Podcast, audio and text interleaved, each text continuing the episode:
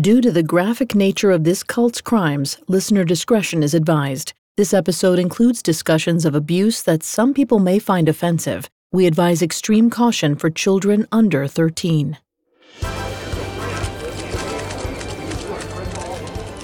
On September 24, 1983, limos lined the long drive outside the glitzy Beverly Hilton Hotel. Celebrities filtered down the red carpet into the first ever Integrity Awards, and paparazzi cameras captured their excitement. A large group of stars attended the private charity function. R&B superstar Stevie Wonder, South African Archbishop Desmond Tutu, and Los Angeles Mayor Tom Bradley all made an appearance. 49 year old John Roger Hinkins' movement of spiritual inner awareness, known as Messiah to its members, spearheaded the event. The whole affair exalted his commitment to the improvement of humanity. He presented chosen honorees with a check of $10,000 for their favorite charities. Among the recipients were none other than Nobel Peace Prize beneficiary Mother Teresa, polio vaccine developer Jonas Salk, and Assistant Secretary General of the United Nations, Robert Muller. When the banquet hall lights dimmed, guests in their black tie garb took their seats in anticipation of the Master of Ceremonies announcement. The MC introduced Messiah founder John Roger, and the crowd leapt to welcome him. They showered praise on the rising star in a resounding ovation. The celebrities enjoyed being invited to the Phenom's inner circle, but they had no idea that beneath John Rogers' polished veneer lurked a deviant, emotional terrorist. Hi, I'm Greg Polcyn. And I'm Vanessa Richardson. And this is Cults, a Parcast original. Every Tuesday, we look at a cult's practices, their leader, and their followers. You can find all episodes of Cults and all other Parcast originals for free on Spotify or wherever you listen to podcasts. To stream Cults for free on Spotify, just open the app and type Cults in the search bar. Last week, we examined the rise of self ordained Doctor of Spiritual Science, John Roger Hinkins.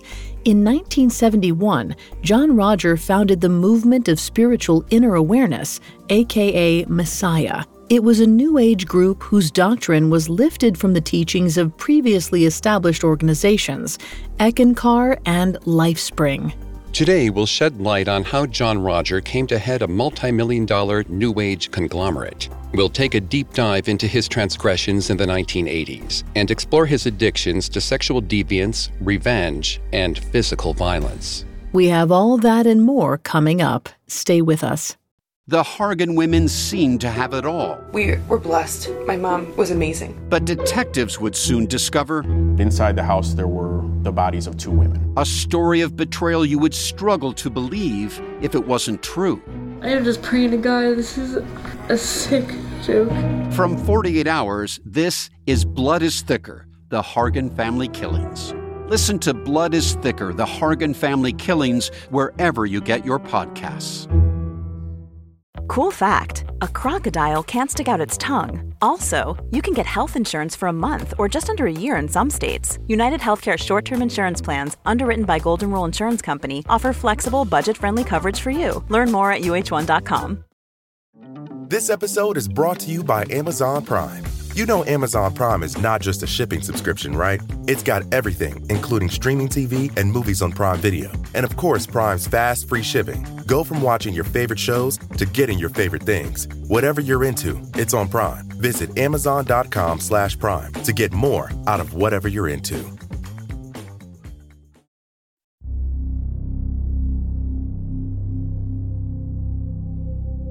In 1978, 44 year old John Roger Hinkins enjoyed the growth of his New Age church, Messiah. He taught his 5,000 followers he was the vessel for a Christ like energy called the mystical traveler consciousness. John Roger raked in millions each year while claiming he came up with Messiah's principles alone. Nobody knew he stole his teachings from groups he studied in the past. By 1980, John Roger had brainwashed a handful of beautiful young men, some of his former high school English students, into serving him all hours of the day. He called his guards the guys, and they protected him at night and on trips. While he did have countless physical affairs with young male devotees, there was no real romance in his life. Nobody really saw him with a long standing girlfriend or boyfriend, nor did he ever marry. John Rogers' loneliness was profound, which could have been why he surrounded himself with the most visible sects of society. He kept the company of politicians and journalists like Congressman Michael Huffington and his spouse Arianna Huffington. Another one of John Rogers' best friends was Oscar nominated actress Sally Kirkland. To John Roger, friends weren't those to whom you entrusted your secrets. They weren't even those you meet for drinks and laughs. They were props he used to boost his status.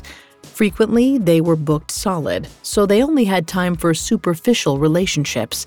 It was a perfect setup for John Roger he found it easy to maintain a polished facade since nobody asked too much of him socially. Vanessa's going to take over on the psychology here and throughout the episode.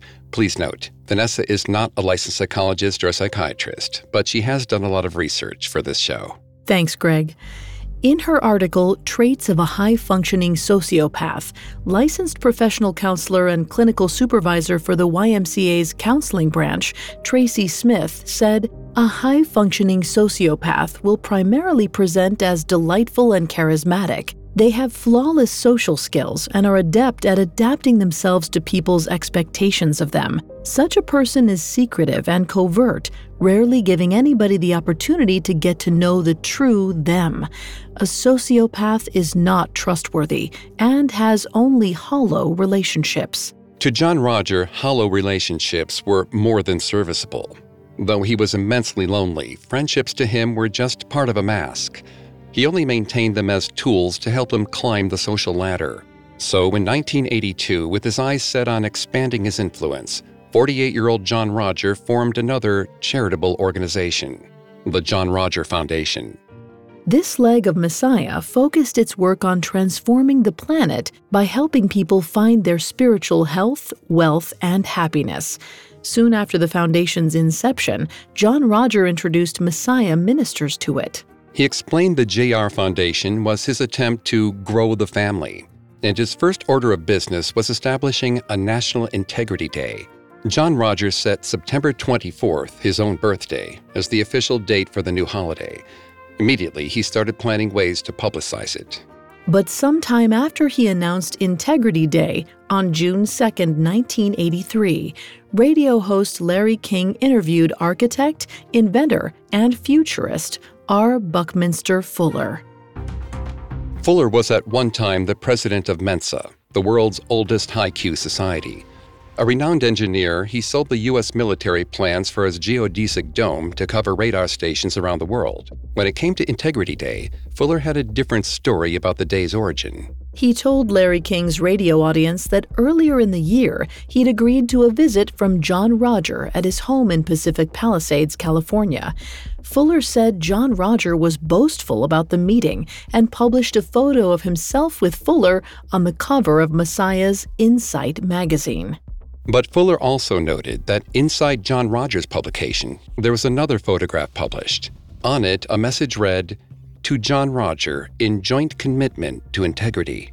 The caption advertised that Fuller had written it. He had not. After King's show aired, everyone heard Fuller denounce John Roger. He said the Messiah founder completely lacked integrity.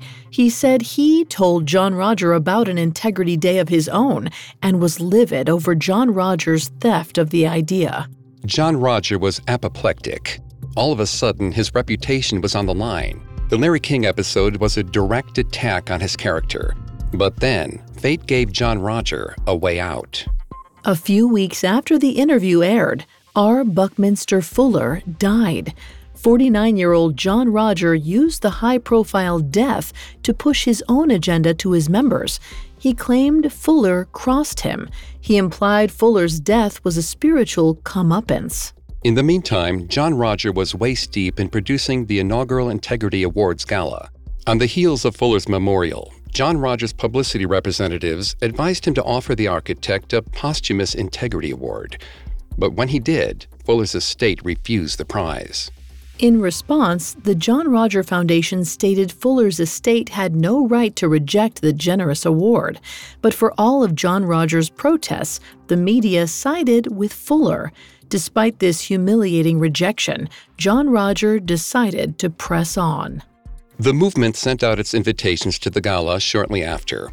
Despite John Rogers' now unfavorable reputation, hundreds of Hollywood hotshots decided to see who this guy was.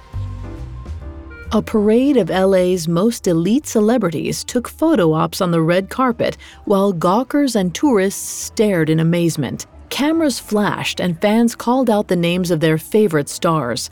Little did onlookers know some of the famous attendees were also Messiah ministers. Minister Carl Wilson of the Beach Boys, biographer and socialite Arianna Huffington, and Dallas star Leigh Taylor Young all showed up for the spectacle. The first of the night's recipients was none other than American virologist and polio vaccine developer Jonas Salk. Assistant Secretary General of the United Nations Robert Muller was also honored. Amidst all the hype, there was still a strong undercurrent of gossip about the late Buckminster Fuller's accusation.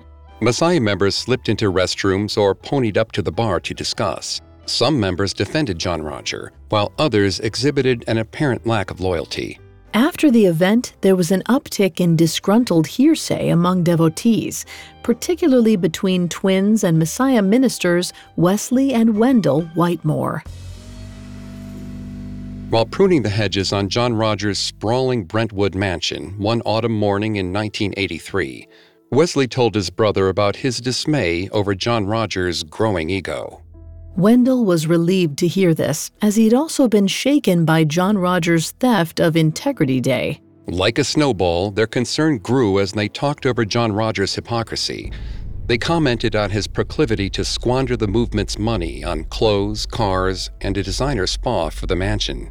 The brothers heard he'd invested in a new resort in the Bahamas and purchased a Texaco gas station and moped dealership in Santa Monica, California they didn't understand how John Roger could spend the organization's money, having taken a vow of poverty. Bolstered by having confided in one another, the twins approached other Messiah members and ministers. They asked if other members felt there were two John Rogers a good guy in the spotlight and a liar in reality. A handful of staffers agreed that John Roger was morphing into a hypocritical Dr. Jekyll and Mr. Hyde. They said that if he was hosting a celebrity gala or appearing on television, John Roger was charming, charismatic, and inspiring. According to them, if he was the center of attention, he was the man they all met a decade earlier. But his staff also commented that as John Roger became more popular, he dropped his act behind the scenes. They described him as impatient and insensitive. Some of his employees even called him a tyrant. The gossip spread, and it was clear the word integrity was just a red herring, set up by the guru to divert Messiah members from getting to know the real John Roger. The more staffers dished, the more they revealed the guru's indiscretions. New secrets found light, like how the boss lied to get travel discounts on luxury hotel stays and first class tickets. Some said they saw him hide loads of gold South African coins and silver bars under the Brentwood mansion. But the most startling revelations to his inner circle were the confessions by three of John Rogers' guys that their leader sexually abused them. Molestation by spiritual leaders isn't as uncommon as one might think. Gurus and clergy have been known to violate those who look up to them. Bethel University professor Dr. Nils Friberg and author Dr. Mark Laaser said the most common offender is reasonably successful and has a combination of narcissism, sexual compulsion, and need for affirmation. Religious groups are hierarchies of unequal power, where leaders have powers of moral persuasion and theological authority to deny access to membership and the hope of eternal life. When it came to the doctor's list of each of the potential transgressive traits, John Roger fit the bill. He was nothing if not narcissistic, compulsive, and desperate for praise. He demanded it. It's part of why the guys literally worshiped John Roger, but he'd taken a vow of celibacy, so his devotees wondered how he strayed so far from his stated message. When his close staff members confronted him about his sexual relations, John Roger claimed he never swore to be celibate. Then, in response to the vicious rumors, John Roger fired all three boys on the spot. He thought this would save him, but things only got worse for John Roger from there. Coming up, John Roger takes to his computer to terrorize his defectors and their children. This episode is brought to you by Amazon Prime. You know Amazon Prime is not just a shipping subscription, right? It's got everything, including streaming TV and movies on Prime Video. And of course, Prime's fast, free shipping. Go from watching your favorite shows to getting your favorite things. Whatever you're into, it's on Prime. Visit amazon.com slash prime to get more out of whatever you're into. Now back to the story. In the fall of 1983, Mormon born New Age vessel of divine energy, John Roger Hinkins, invited Hollywood's elite to a fancy awards ceremony. The Integrity Awards Gala honored the most dignified members of society, but soon after the function, his closest employees grew disenchanted. Several of his young guards outed him to his advisors as a sexual predator, despite his vow to lead a celibate life. But John Roger blanketly denied the allegations. In 1984, one of 50 year old John Rogers' favorite Messiah couples, Matthew and Ellen Cohen, had heard enough of the minister's rumored sexual manipulations and his constant denials. For their children's sake, the couple left the organization. Their move reflected poorly on John Roger, and he saw their departure as a great betrayal. He instructed remaining members to cut off all contact with the family, but that wasn't enough for John Roger. He sent Matthew and Ellen anonymous threats of physical abuse, implying if they breathed a negative word about him, he'd have them beaten beyond recognition. And when Ellen suffered a miscarriage, John Roger used the misfortune as proof the Red Monk, a demon the entire cult feared, had infected her. He was obsessed with bringing the family down and couldn't leave well enough alone. Within six months, John Roger assumed a disguise and went after the Cohens' 13 year old daughter, Eve. Eve read Teen Beat magazine in her room while her favorite cassette played in her boombox. She finished her homework and enjoyed some solitude before finishing her chores. Suddenly, her mom tapped on her door. Ellen said Eve had 15 minutes until she had to set the table. Then she gave her daughter a letter that had come in the mail. It was addressed to Eve Cohen, but there was no return label. Eve tore into the envelope. She hadn't received mail since her birthday. The note came from her best friend in Messiah. For our story, we'll call her pen pal Tina. Eve squealed with excitement. She unfolded the stationery and read the typed letter. This isn't the kind of letter that would normally be written to a decent young lady. However, you have proved you lack good judgment. Your dirty mouth has reached out here to California. Eve, your father might not have told you that he has had sex with various young men he has worked with. One is a black man from Washington, D.C. The language that followed was beyond explicit. The letter went on to inform young Eve that her father slept with the man and hid his sexuality behind his marriage. It said her mother was a harlot who married her father for money and that all of Eve's friends knew it. Though Eve was blindsided, to her, the worst bit was Tina's signature. It read, Signed Tina, a former girlfriend who has been hurt by you and your family.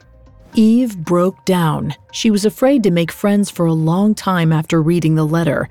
Even though her parents explained it was a mean trick by the head of the movement, she couldn't shake the feeling everyone hated her family. But the Cohens weren't John Rogers' only targets, nor was revenge his only motivation. In some instances, John Roger was just plain petty. If he wanted someone's time or affection, he fought deviously to get it. Once, he created the alias of a drag queen. He named himself Ruby from Orange County, California, and wrote to the wife of a good looking male member he hoped to seduce. John Roger fiercely wanted to be with the woman's new husband, so he devised a plan to break them up. His scheme shed false light on her first husband, a former Messiah member who recently committed suicide. In a letter to her, he said, Your first husband and I grew up together and were very close. I remember times we would double date, and after we took the girls home, he and I would go someplace together. Mostly foreplay happened in the car. When we were in bed, I was very passive, and on other occasions, he was passive. As you know, your husband was very randy. As if that wasn't enough to shock any widow, John Roger wrote on. He said, I left just two or three minutes before your husband killed himself. He came to me when he needed loving. The message went on with more lies. He said the first husband shared secrets about the wife's difficulties with intimacy, like how sex with him hurt her.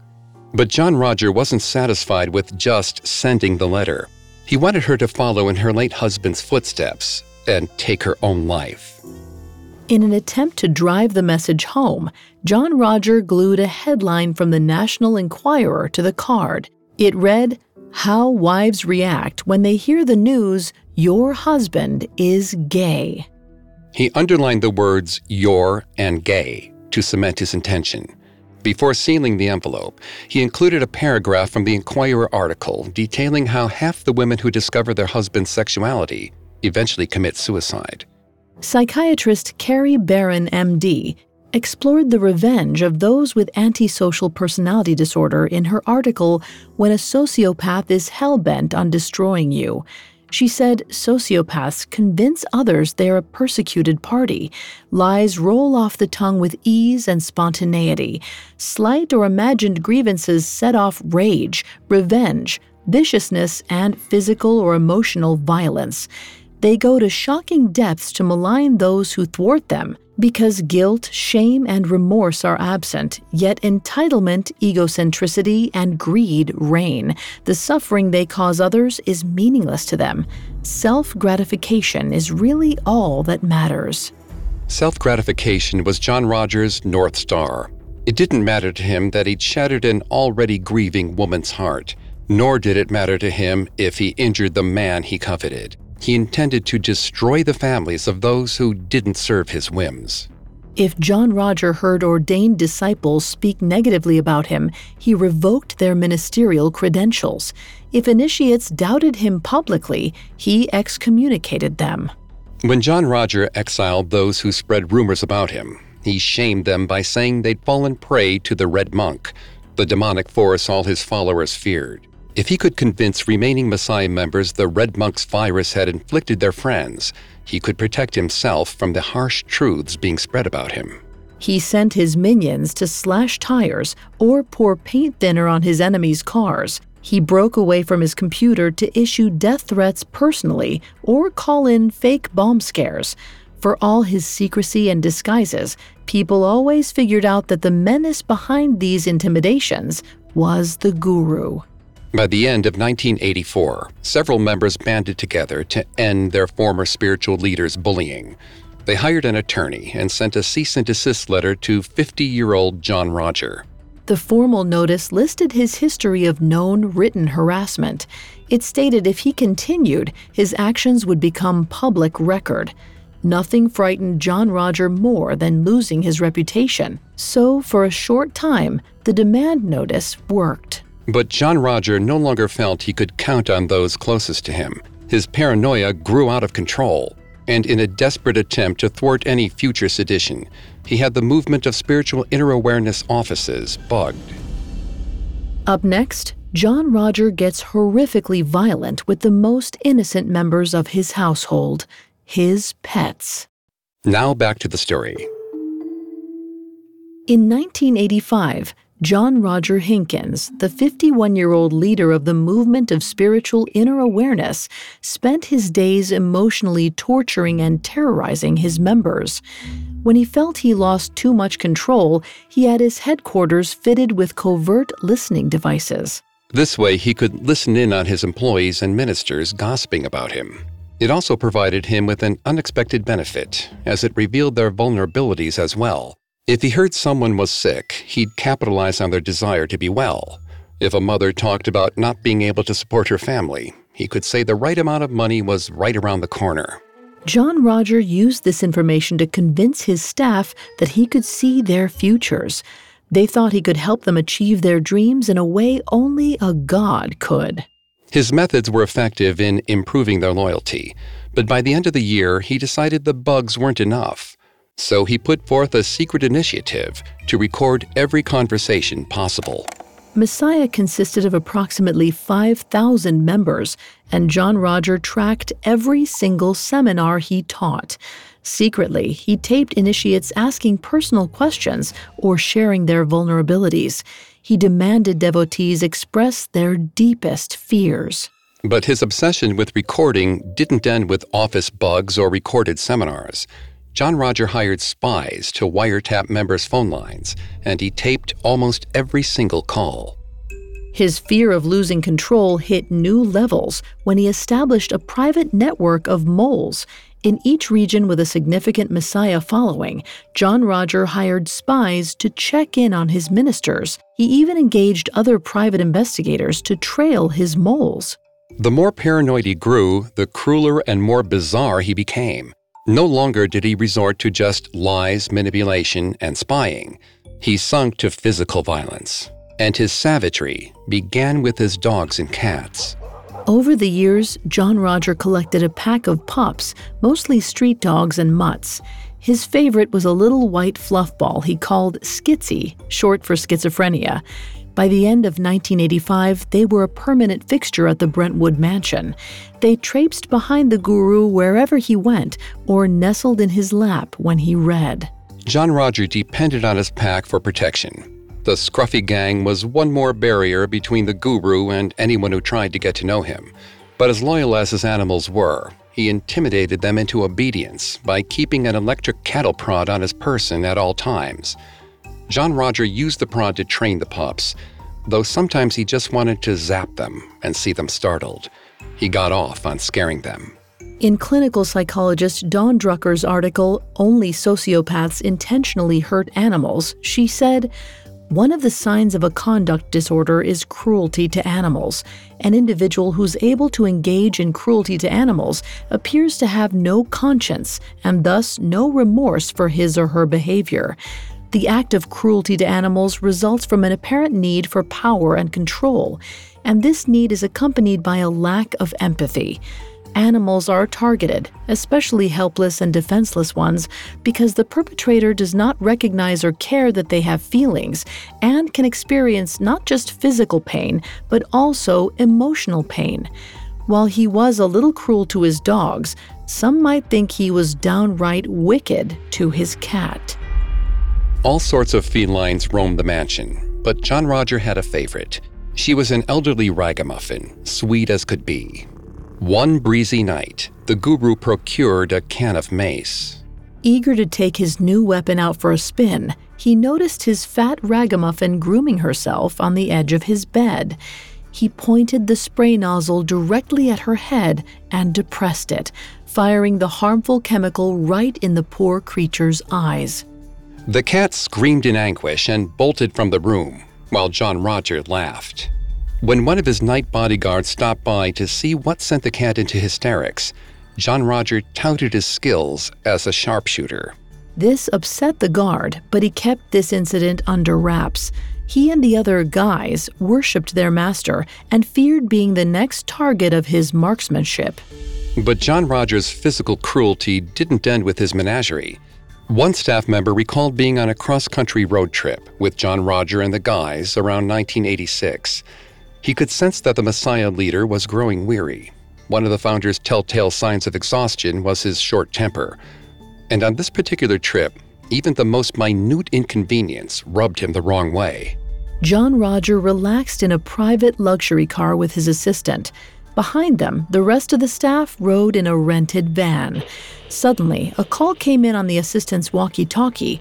The driver of the staff van wanted to let John Roger know they needed to stop at the next gas station as he was running low on fuel. At this point, John Roger ripped the walkie talkie out of his assistant's hand, demanding the driver of the van pull off the highway immediately. Without hesitation, the driver merged onto the shoulder. John Roger's car stopped as well. John Roger and the driver of the staff van met in between the vehicles. The guru was livid. Before uttering a word, John Roger cracked the driver hard in the face. He screamed as the man cowered at his feet. He claimed the driver should have never come so close to running out of gasoline. He hurled expletives, accusing the driver of putting the mystical traveler at risk. When he was finished ranting, the guru returned to his limo, slammed the door, and shut his eyes. He demanded a cold Pepsi for his tired eyelids and ordered the driver to peel out, leaving the van in his dust. But a van full of staff wasn't the only thing John Roger was ready to leave behind. Over the next few years, he continued to act out in similar ways. By 1988, John Roger hit a breaking point. He decided it was time to make a change. He withdrew from the public eye to take on a lower profile role within the organization. He said his spirit guides wanted him to expand the movement's reach in other ways, and he had to heed the call. John Roger claimed it was his turn to pass the mystical traveler consciousness on to a committed disciple. He chose a long-time, strikingly good looking devotee as his successor, 37 year old John Morton. Through all of John Rogers' temper tantrums, John Morton was the only guy who had stayed by his side, making him the natural choice. However, other staff members referred to Morton as bland, clueless, in his book, Life 102 What to Do When Your Guru Sues You, former Messiah member Peter McWilliams said, Around Messiah, the joke was John Roger passed Morton the keys. Do you think he'll pass him a personality too? Choosing Morton meant John Roger could remain the most spiritual, charismatic, inspiring, and dynamic leader the movement ever had.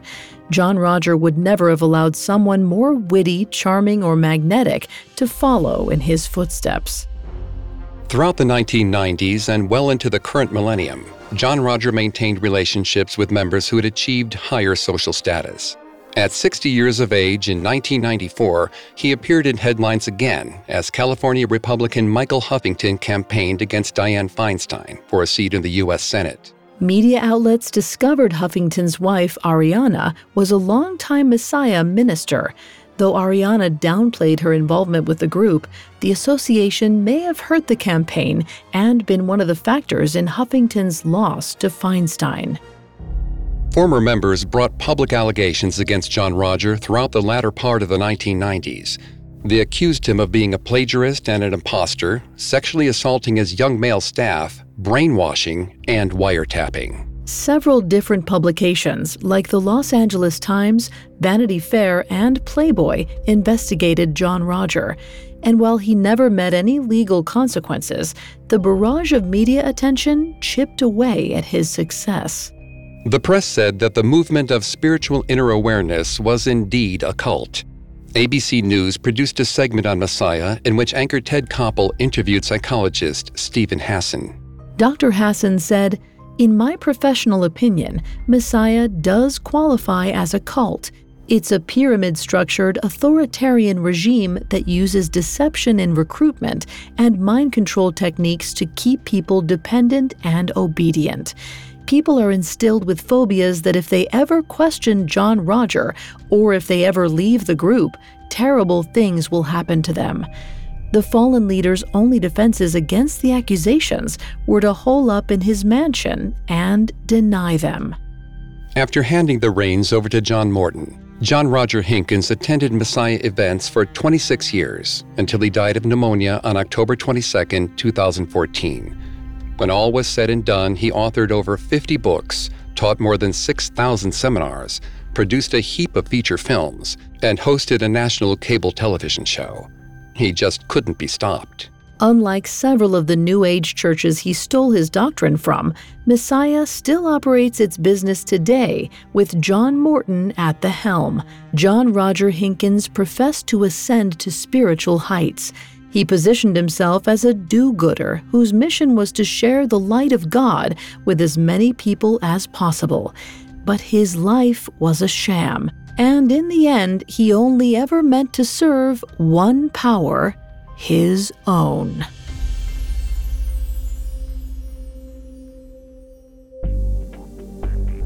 Thanks again for tuning into Cults. We'll be back next Tuesday with a new episode. For more information on John Roger Hinkins, amongst the many sources we used, we found the book Life 102 What to Do When Your Guru Sues You by Peter McWilliams, extremely helpful to our research. You can find all episodes of Cults and all other podcast originals for free on Spotify. Not only does Spotify already have all of your favorite music, but now Spotify is making it easy for you to enjoy all of your favorite Parcast originals, like Cults, for free from your phone, desktop, or smart speaker. To stream Cults on Spotify, just open the app and type Cults in the search bar. We'll see you next time. Cults was created by Max Cutler and is a Parcast Studios original. Executive producers include Max and Ron Cutler. Sound design by Mike Ramos, with production assistance by Ron Shapiro, Carly Madden, and Joshua Kern. This episode of Cults was written by John Levinson, with writing assistance by Abigail Cannon, and stars Greg Polcyn and Vanessa Richardson. Thanks for listening. If you enjoyed these episodes and want to hear more, remember to follow Cults free on Spotify or wherever you get your podcasts. New episodes air weekly every Tuesday.